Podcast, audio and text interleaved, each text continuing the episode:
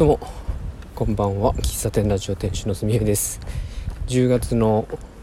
4日火曜日。時刻は21時30分です、えー、本日2本目、えー、まだウォーキングしております。ウォーキング収録お付き合いいたお付き合いくださいということでえっ、ー、とお仕事の話をねしようかなと思います。今日夕方あの会社であの反則会議っていうのがありまして毎月、えーと、営業会議月の売り上げとかを報告し合う営業会議とは別で、えーと、外部の方1人来ていただいてあの、まあ、会社の営業と社長と、えー、事務の子と、えー、やるんですよ。反則会議って言って。で今年は、えー、まあ、年始ぐらいからあの今年の夏のこうまあ、会社の事業がね夏向けの事業なので、えー、今年の夏の売り上げというか問い合わせとかなんかそういったもののアクセスを増やすためにはどうしたらいいかみたいなかと話を、まあ、年始ぐらいからずっとねやってきててで9月で一通りまあ一通り終わったというか、まあ、もう夏もう秋に入ってくるんでね。でまあそういう回だったんですよ。一通り終わってこれからどうするかみたいな。で案件はあるんだけどその案件が契約につながらないとどうしようかみたいな話をしてたんですよ。で営業は僕ともう一人上司がいてで売り上げがこうでとかいう。でなかなか契約にならいってないです、まあ、特に僕に関しては本当まああんまり仕事の話をしないけどまあそねそんなに売り上げ、まあ、そんなにっていう謙遜じゃなくても、まあ、本当に全然契約を取れないという状況で住田君どうしたらいいかなみたいな話も本当に半ばあきあ呆れ具合の感じで、うん、もう全部さらけ出して今回は。あのコンサルの方も来てるし、みんなで出してでどうしていくか考えようみたいな話だったんですよ今日。で最初やっぱこう現状報告があって、うん、まだその時は硬い感じだったんですけども、うん、途中なんでしょうね、まあ、それぞれが持ってる案件についてうん質問が出てこの会社に関してはこの会社さんは何を作ってる会社なんですか？みたいな。うん。ちょっとそのいきさつをね説明すると長くなっちゃうんで走るんですけどで質問を受けてあここはあの金型を作っててとか言って。でこの会社は？って聞かれてあどうだったっけなみたいな。でなかなか答えられなかったんですよ。でまあでも営業してる方だったら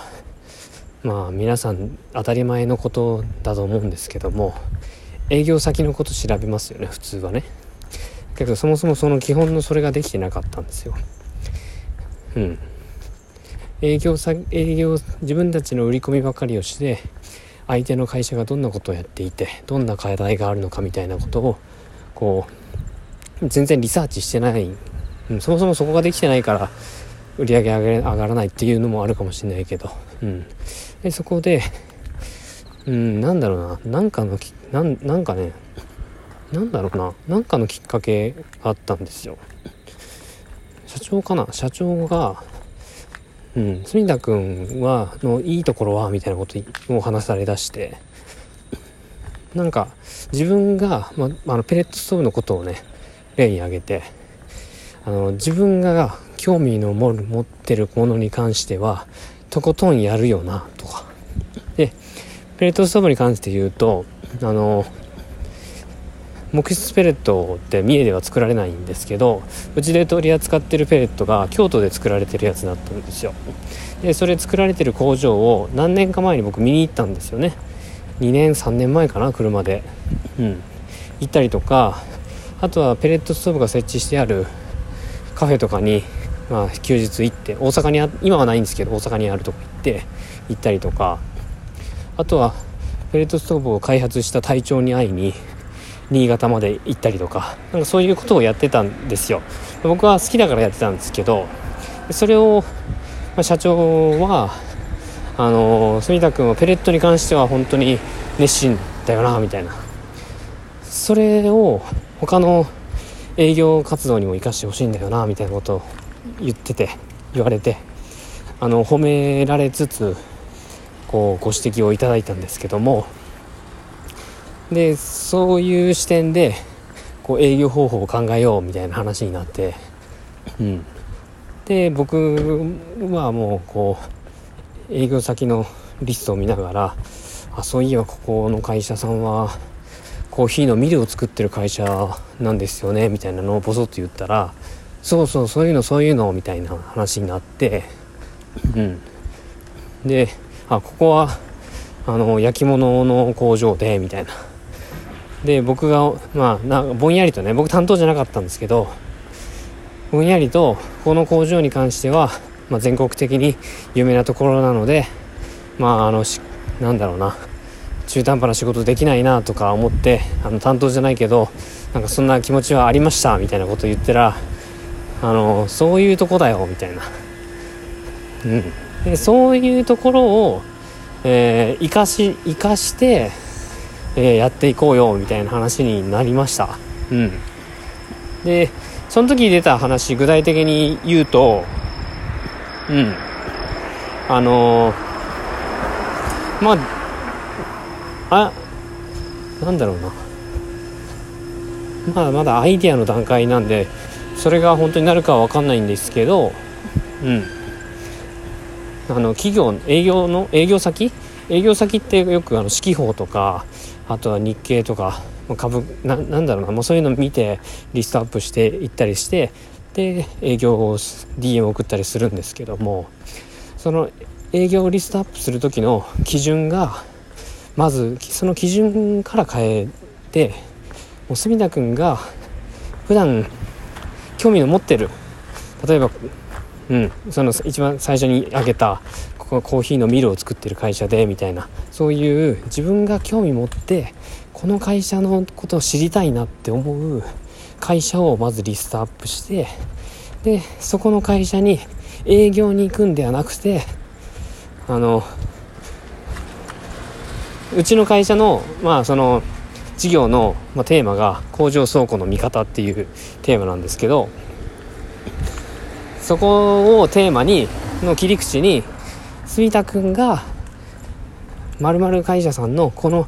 これにのこの商品をまあ例えば使っていてその工場をぜひ見てみたいと。そういう切り口で営業したらどうか、まあ、営業したらどうかじゃなくてでで工場見に行かせてもらってで取材をしてそれを記事にして、えー、コラムとしてアップして、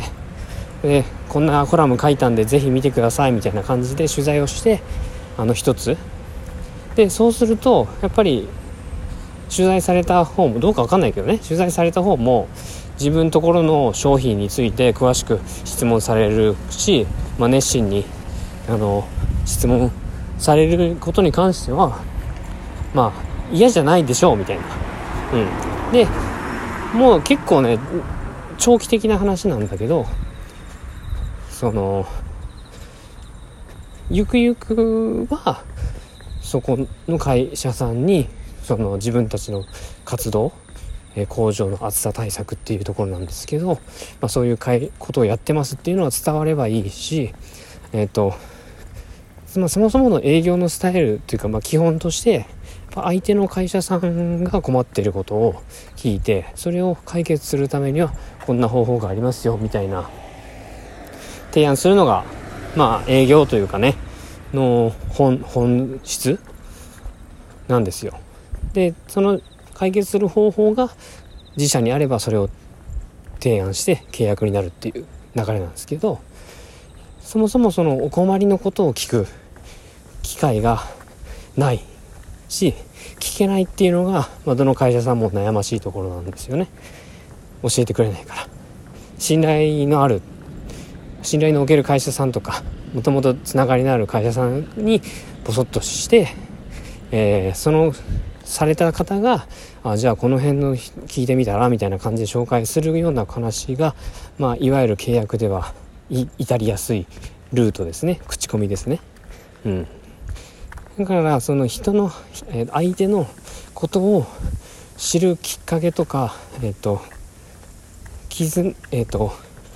そうだなつながりを作るきっかけとしてえっ、ー、と住田君の好きな興味の持ってる会社さんにアプローチをしてみて取材をして、えー、それをまとめると。そういうことをやってみたらどうか。でそれを、まあ、これまで営業してきたところにもえっ、ー、と活かせば。うん活かせばいいんじゃないかみたいな感じ話になってあのなんか会議ね最初スタート時点ではなんかそんな硬かったんですけどなんか最後の最後はすごく前向きな感じで終わりました。本当に何だろうなこういうのって自分で解決してあのこんなことしたいっていうのが本筋なんでしょうけどそうやって周りにどうしたら住田君があのなんだろうな熱意持って取り込めるかみたいなことを周りの人が考えてくれてあいいなと僕も思ったんで、うん、素直にそれについてあの受け入れて実践したいなとか思いました。そんな話そんな仕事の話めったにしないけど、うん、なんかそうこのやり方このいうこの姿勢だとなんか僕もなんかやれる気がしてきました。あんまり仕事のことはね自信持ってね言えないんですけどもこれに関しては一生懸命取り組み、ま、取り組みたいなと思っております。そんなね有意義な会議が本日ありましたという話でした。以上です。最後までお聴きいただきましてありがとうございます。ではまた今後にこうご期待ということで以上です。ありがとうございました。